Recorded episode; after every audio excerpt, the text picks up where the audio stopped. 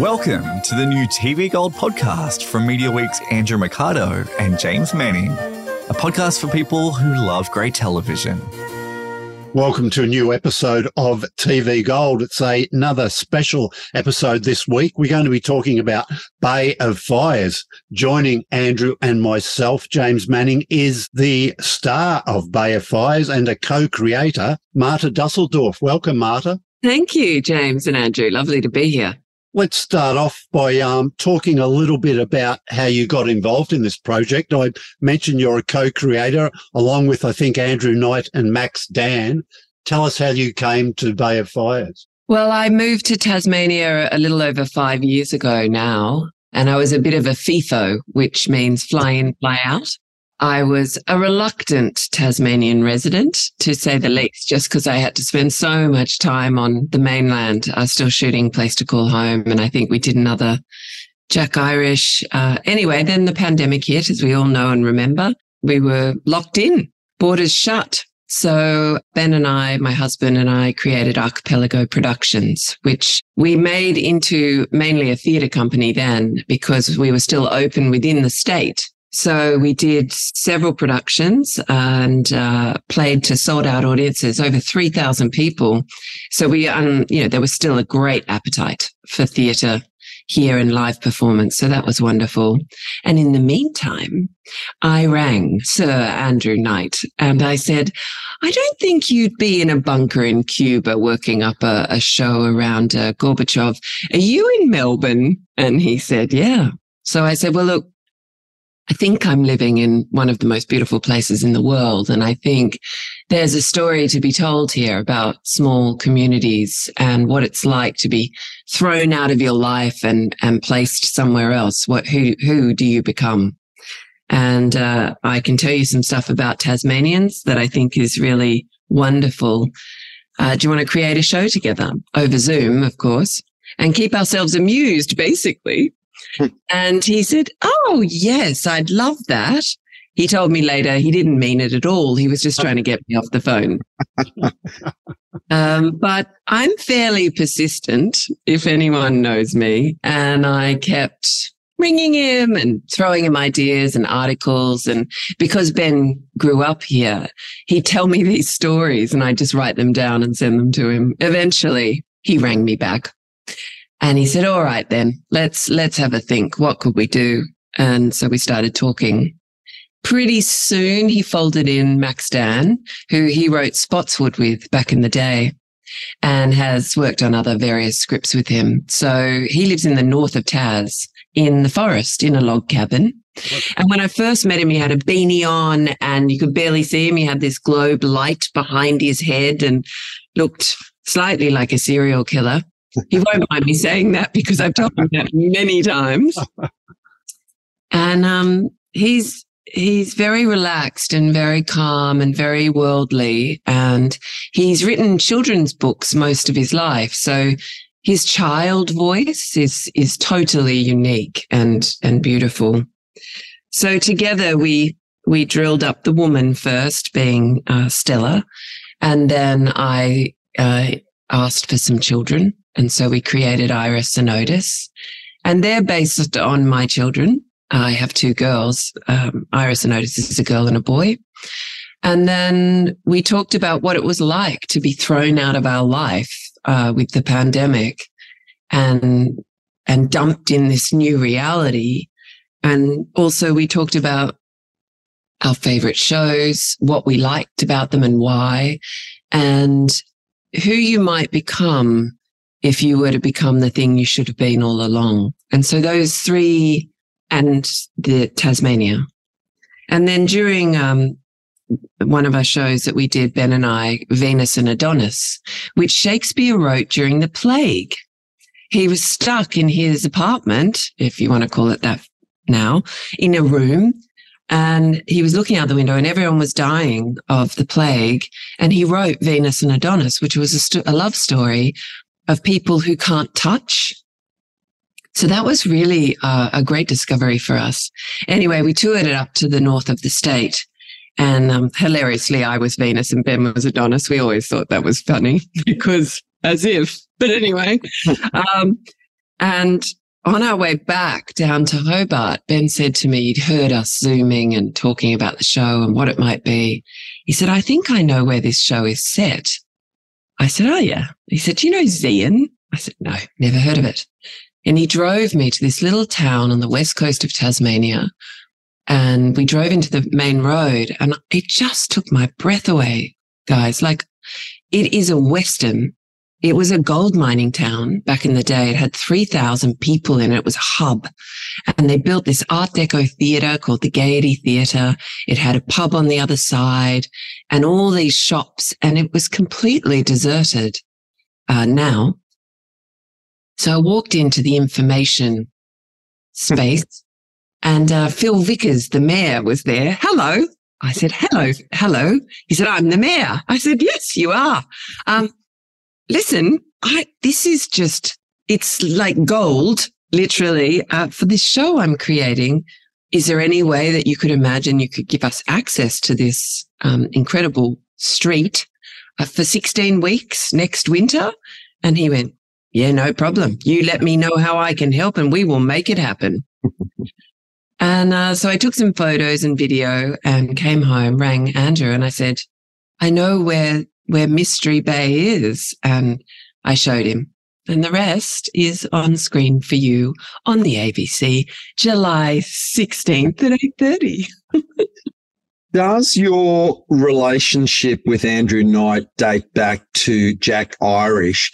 And what did you decide to do to avoid the cliche of another Australian small town drama? And especially bearing in mind that Andrew Knight's probably greatest success in TV was Sea Change, you know, the the the small town drama that so many people tried to copy in the years afterwards. What did you do to avoid the cliches? We talked about them all the time. So uh, anytime we'd seen it or it was near Sea Change, I watched Sea Change for the first time. Don't tell him. Yeah. um, and uh, he'd he'd pitch in a, a, scene or we'd talk about a scene. I go, I think that's in Sea Change, and he'd go, No, no. I go, Yeah. Episode of and he, oh right, yeah, no. Look, I never said I was original. That's what he say. I mean, he's just got the the finest sense of humor, Andrew, and such an ability to look and laugh at himself, as do I, and that's why we get along quite well. He said to me, Mart, you're very funny and we just don't see it on screen. You know, you're not given those roles. And on stage, I, I love clowning. It's my favorite thing. And, and in a clown, you fail all the time and you got to pick yourself up, put your red nose back on and have another stab at it. So he said, I really want to show you're funny. And, but I said to him, I want this to be as dark as Ozark and Fargo. So we smashed it together and with Max, who has a very dark sensibility as well, I think we, we checked each other is the answer to your question. Mm-hmm. We checked each other. So anytime one of us got lazy or tried to slip in a kind of cliche, uh, the other one of us would go, nope, that's a cliche. Nope, seen it. Uh, how do we, how do we push it outside of the realm of what we know and into the realm of, uh, imagination? So we really were quite rigorous and we developed the pilot by ourselves um, because I got a little bit of money from Screen Tasmania and just the three of us worked it up. And then we pitched it into ABC. So, uh, sorry, there's some drilling noise, but I'll just have to keep going if that's all right. Tell Can't me. Can't hear it. Can't hear it. Wonderful. Um, and we pitched it in fully formed. Like we had, uh, we'd found the key to it, which is really only really revealed in Ep 5 which is my favorite type of series where they keep you guessing and they keep you entertained and hopefully they horrify you a bit and you fall in love with one of the characters. So we've got this amazing ensemble, which I'm sure we'll talk about in a moment. And, and we just wanted everyone to have something. Let, let's go to that ensemble that you just mentioned then. I mean, um, it's a, a fascinating cast. Um, were there challenges about getting them all to Tassie for that period of time? Did that add to the costs? And then talk to me about Toby Leonard Moore. I'm a massive Billions fan, so it's just great seeing him um, show up in some local productions. Yeah, well, firstly, um, before I get into the producer hat side of things, uh, it was a real delight because Andrew writes for actors. He loves actors. And I learned that through Jack Irish, mm. where he would find someone's strength and tone and he would write to it and build on it. And and they would inspire him season on season. And so certainly for my character in that i got better and better storylines outside of being jack's romance. And suddenly i'm off to manila and india and you know doing all this amazing work um, on the field as the journalist and so in this we curated the cast together and we wrote the role for Rachel House, who plays Irini. And uh, she's a mate of mine. I'd met her on a film and then I did Stateless with her. And I said, Ray, I rang her. I said, Rach, we've got, we're writing this role. I hope you like it because no one else in mind, you know. And I remember I sent it to her and she rang me and said, that has to be one of the funniest scripts I've read in years. But also I really care. Like it's got drive and danger and energy. And so she jumped on and then we thought deeply about Frankie, who Kerry Fox plays. Mm. And again, we had someone else in mind for that. And then as we wrote it, we realized we needed a sort of more mature,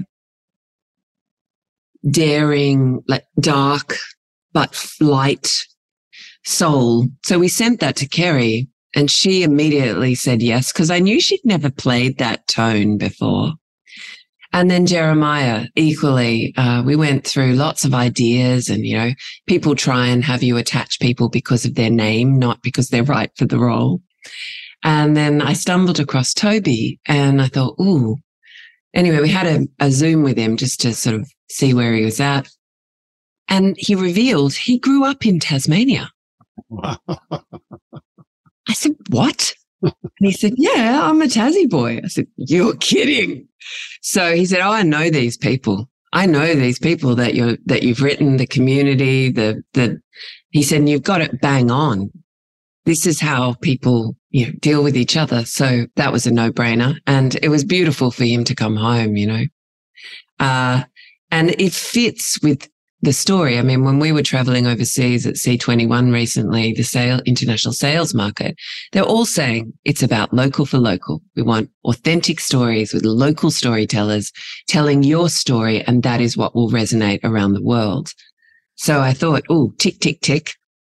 And then the others that you'll see. And we wrote those roles, some in mind and others brought more to us than we could have well, everyone brought more than we could have possibly hoped for. Um, so yeah, and what was beautiful was they all said yes straight away. Pam Ray, Ros Hammond, Bob Franklin, and then we uh, brought in some new faces in Imi Medela, Ava Karafalitis, and uh, they play my kids. And then there's some great newcomers in the other roles as well. So yes, look, third wave of COVID, producer hat on now um, the costs were exorbitant and the airlines just pumped it right up. So we were in shock. Mm-hmm. Uh, Melbourne to Devonport, $1,000 one way. And what are you going to do about it? Wow. Um, and because we had to shift the schedule a lot, it uh, became a little bit sticky. But I have to say, there was a lot of goodwill at the time, you know, with the ABC and everyone knew what was happening. And just to be able to make it was uh, in itself kind of extraordinary at that time. And we were on the west coast of Tassie. So we we're in the middle of nowhere. And everyone just said, yeah, well, let's make it happen. We're going to make this work. So in the end, we had an overage, uh, not very much though. We brought that down. Uh, and the ABC said, we completely understand. And you not only that, good job. You did a good job. And I remember on the last day when we wrapped and we were driving away and I was sort of in, I don't know, some sort of form of catatonia. and uh, it was nighttime. We'd done a night shoot to finish, of course, because why wouldn't you? and I thought, what? am I going to remember more than anything else? What, what is it, Mart? Think what it could be. And I thought, no one got hurt. You uh, just mentioned Ozark and Fargo as a as possible vibe, but I got to say to you that I got a vibe in this show of Twin Peaks with the darkness of this small town, um, and and I wondered because this is a show that isn't just a dark show. There is this comedy there, and I've never seen you play a character like this because you've so often played characters that are so poised. And yet now you're playing someone as a hot mess to provide that comedy to offset the darkness. Is that right? Yeah. And I, there is a third reference uh, that we use is Schitt's Creek. That's our final ingredient. Um, uh, yeah. So yeah, I really did want to shake off that poised, um, woman who I love dearly. You know, I loved all those roles I played, Sarah and Janet and Linda and, um, yeah. So that was important to me. I mean, if you're going to co-create, uh, I guess a story, but also a role, you need to look at what people aren't expecting, but also what you enjoy doing. You know, you really want to have a good time when you work on something for over two years. And I did, and I took some risks and I'm sure I fell over more than a hundred thousand times, but I just really felt like I needed to shake it off. I'm 50 now, fellas. So it's time. um, you've seen you got a couple of very talented directors. I think they they yeah. each seem to have filmed um, directed half. Um, Natalie Bailey and must be one of the busiest person people in the Australian screen industry, Wayne Blair. Yeah, I know. What a delight. It was, um, I watched some of Natalie's work. I didn't know her work at all. And I watched some of her work and I was like, ooh, great tone, great, great comedy, great sort of poised um, cameras and so on. So we had a meet meet with her in Melbourne, Andrew and I, and it was just delightful. And I, I pretty much begged her to come on. Um, and then weirdly, I presented at the actors, and everything went wrong on stage. The uh, they should, threw up the wrong nomination package. The lights went down. It was like being in Bay of Fires. and I was standing on the stage, and I'm a theatre monster basically first. So I didn't, I couldn't stop the show. I didn't know how to do it because there's an audience there. There was about 300 people there. So I just started cracking jokes while they fixed everything around me. Got some beautiful laughs and an applause for Brian Walsh, which I loved. And I saw Natalie Bailey uh, afterwards and she said, You're very funny. and I said, Well, I can be. And she said, I would love to work with you. And she said yes the next day. So there was this lovely synergy to this chaos and sort of moment of, of disaster in my mind. Um, and Mr. Wayne Blair, I have always loved that man. I've known him for a very long time since he was a baba. So we grew up together and I've just watched him go from strength to strength. And he came in for the last four eps. And by then we were all a little bit broken because it was quite cold and we'd had COVID rip through us and we were on the West Coast, uh, you know, loving it and a real carny vibe and everyone was up. But we needed Wayne to then come in and take over and really, he plants his feet on the ground and he's a very generous, caring director and uh, just warmed us all up, I suppose, from the inside. He's got a good soul, that man, and he just spread the love and he knew the story backwards and took some risks. Uh, I mean, for he, his part of the story is where we really open it right out and everyone knows what's going on. So you'll find that the, the scenes are set much wider and we really, as Stella understands exactly where she is, the lens opens up. So both delightful and did exactly what I what I'd hoped they would do and more.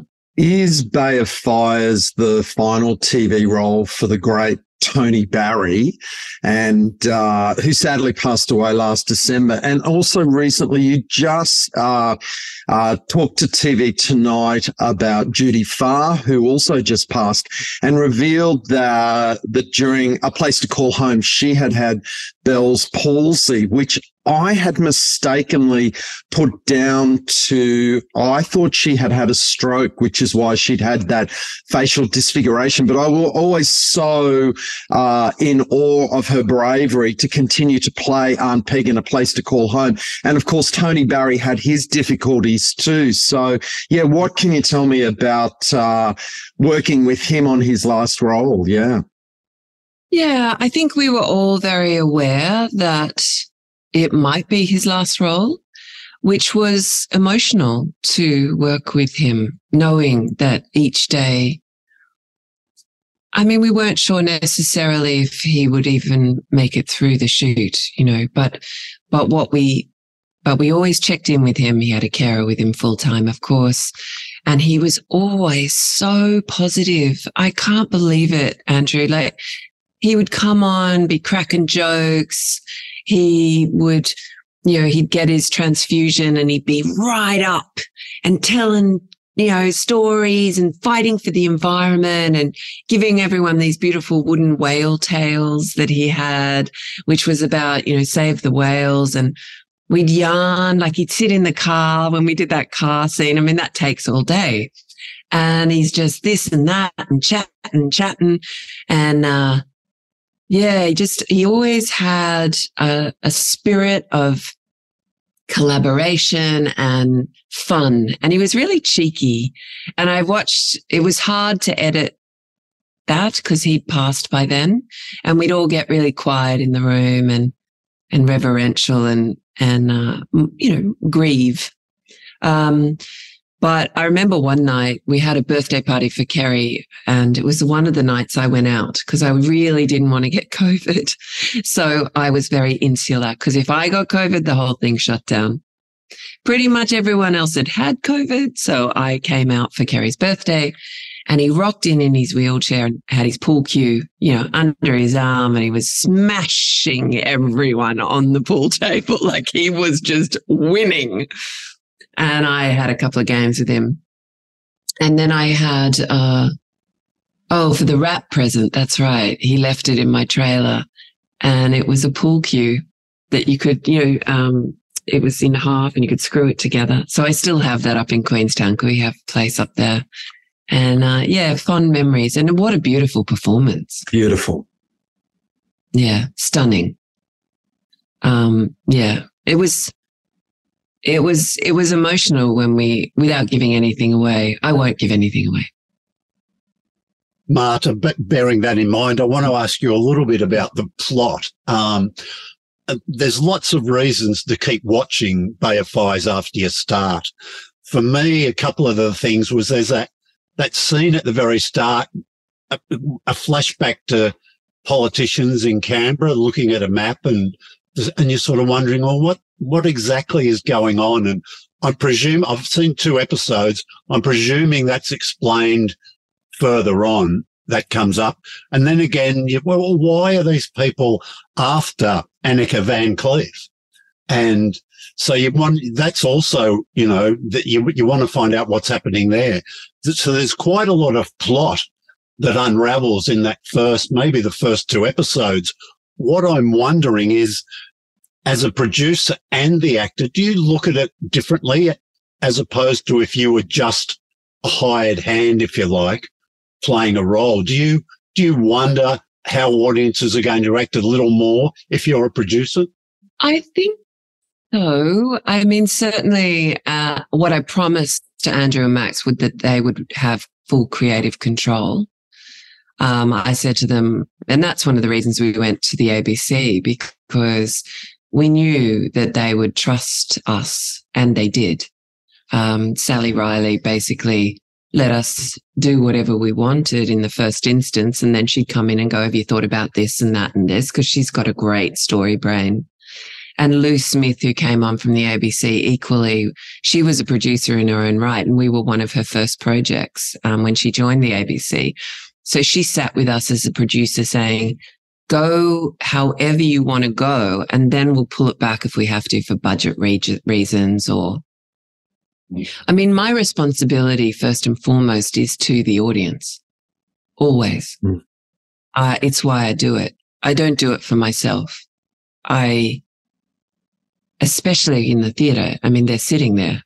So I always imagine you sitting at, you, you know, at home in your lounge room We've just had our world premiere at the Sydney Film Festival, which was such a privilege and a delight to show EP one and two on the big screen, packed house, sold out months before Sydney Film Festival. And one of the festival people pulled me aside and said, we just want to say that the fact that your show sold out showed us the hunger for Australian stories and Australian television.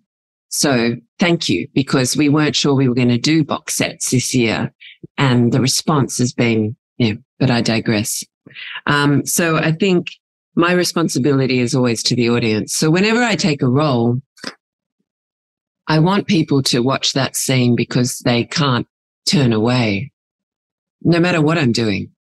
So always try beginning, middle, and an end to find a journey within each scene and within the whole arc. I remember when I first got my first lead uh, in Janet King when they did the spin off, which was such blew my mind that that would happen. And I rang uh, Cate Blanchett, who's a really dear friend of mine, and I said to her, "How do you be a lead? what What's the trick?" And she said, "The beauty of it is you can be different people you can be different things to different people. We are never the same with any person that we are with in our life. So you get to show all the colors of the rainbow. So, um, yeah, they're the things that I, that I insist on that no character starts in the scene as they end and that the arc also has that similar, uh, change. But Andrew also kept saying during it, I don't want to write a plot. I want to write a group of really interesting, fabulous people. And the plot is there to keep, you know, us, us wanting it. But we need the audience to fall in love with people. And that's only if they're complex and, and, uh, you know, unexpected. So it's the two things together several years ago, I did actually spend four days in Queenstown considering buying the cinema there because it's the most incredible building. But I, you know, I was there for the weekend and th- there was nobody in the town and I just couldn't figure out how it would work, how it would be feasible. It didn't seem like there was a population base there. But since then, I've watched all of these TV productions come out of Tasmania and I've watched all of these actors like yourself. I actually didn't realize till this podcast that you were based in Tasmania. I mean, we always make a giggle that Chris McQuaid has to be in everything that's filmed in Tasmania. Now we've got Pamela Reid, but yeah, Tasmania is, is, is the new hotspot to be making TV. Is this happening because of Screen Tasmania? Are they being aggressive in this market finally? Or, or what's your vibe about all of this stuff finally happening now in Tassie? Absolutely, uh, regarding Screen Tas and the Tasmanian government. I mean, they really got behind this show. When I went in and pitched um, that we wanted to shoot on the West Coast, they sort of looked at me in shock. And I said, you know, there's massive breakage with that, you know, to put an entire 150 cast and crew on the West Coast for 16 weeks. And they created a regional grant in a heartbeat. Yeah. And that was the Minister for the Arts, Elise Archer, who here in Tassie who's so committed to this place and exactly exporting the Tassie brand. And I was saying, this is the best way to put the West Coast on the map. I mean, not only will all Australians see it because it's free to air ABC, so everyone has the right and, you know, what no matter whether they have money or not. And, um, and also it'll sell all around the world. So they got behind us uh, in in such an extraordinary way, and that that pushed everyone else into believing that we could shoot it on the west coast of Tassie and invest that type of money. I mean, we had um, the mayor of Queenstown, different mayor because there's mayors in these beautiful places, um, and he ended up coming down to the screening I had for the premiere and uh, the minister for the arts to explain to them the impact that shooting this had in Queenstown. He said there are people who never, we had identified as never getting a job, never wanting to work, who got a job on Bay of Fires and now work because they love it and they understand it gives them freedom and agency and, and dignity. Uh, so the emotional well-being that happened because we based ourselves in Queenie and ironically, Andrew, we are having a screening of Bay of Fires at the Paragon in Queenstown this Friday. Wow. They've sold over 200 tickets. And then we're having a screening at the Gaiety in Zeehan. and they've sold over 220 tickets. Fantastic. So, I mean, both communities were our extras. They worked on construction with us, or they were drivers, or they were location managers, or, and we just brought them in and we just nurtured and upskilled them. And my hope, dream is we can go back again, turn up again, because consistency gives those people the belief that they can do it. They can do it themselves. So my commitment is to Tasmanians and giving them an industry here so they can keep working. And yes, that's happening. And that's, that is something I go in and constantly lobby for with the Tasmanian government. That if you feed the screen industry here, you can be the next Gold Coast. Hmm. Marta, look, we're nearly out of time. But if you've got a couple more minutes, I wouldn't mind. I've got a couple of things I'd, I'd hmm. like to quickly cover with you. Is that okay? Well, yes.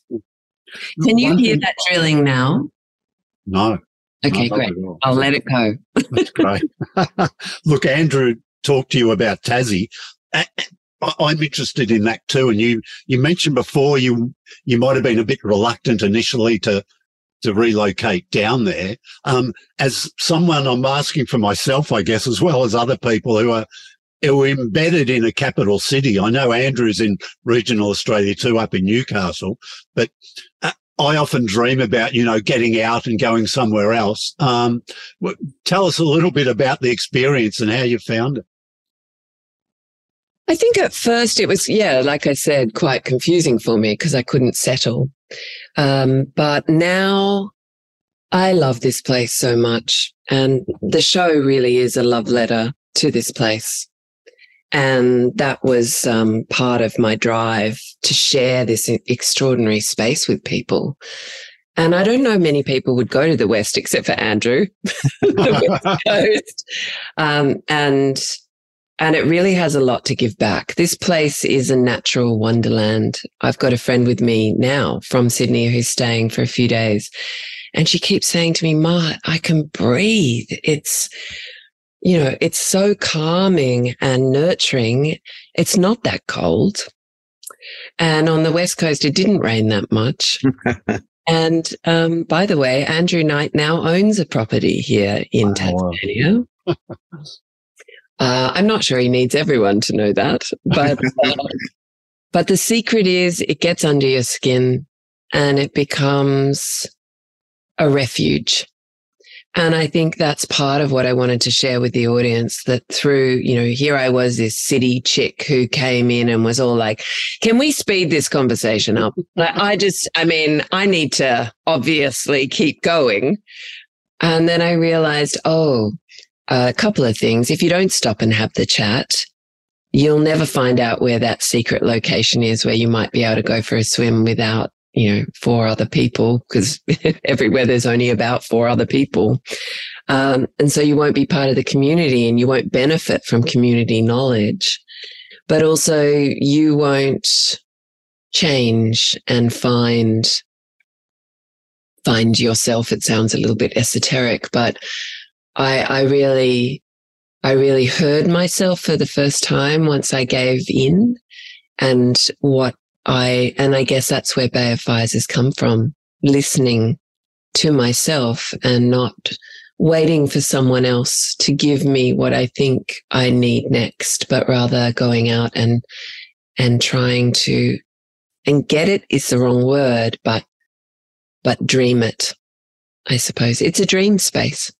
Well, I just want to say in conclusion, I've watched the first three episodes of Bay of Fires. I would have watched more, but there were no more on the ABC website. I really love it. And I say this as someone that has been a bit critical of the fact that we're making a lot of shows, a lot of Australian shows set in small towns, but Bay of Fires you have avoided the cliches. This show zigzags in so many directions. It's like, what's going on now? So it really, really held my attention. So thank you. It's great. I can't wait to see uh, what happens in the second half.